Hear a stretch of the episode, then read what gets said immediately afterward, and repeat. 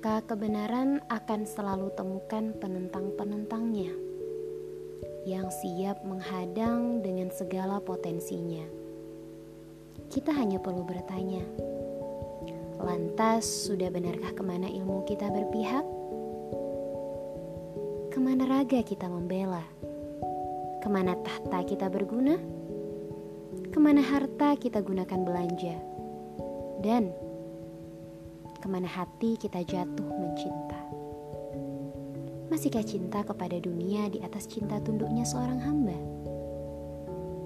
Ah, kita sering lupa bahwa dunia lagi-lagi hanya sementara.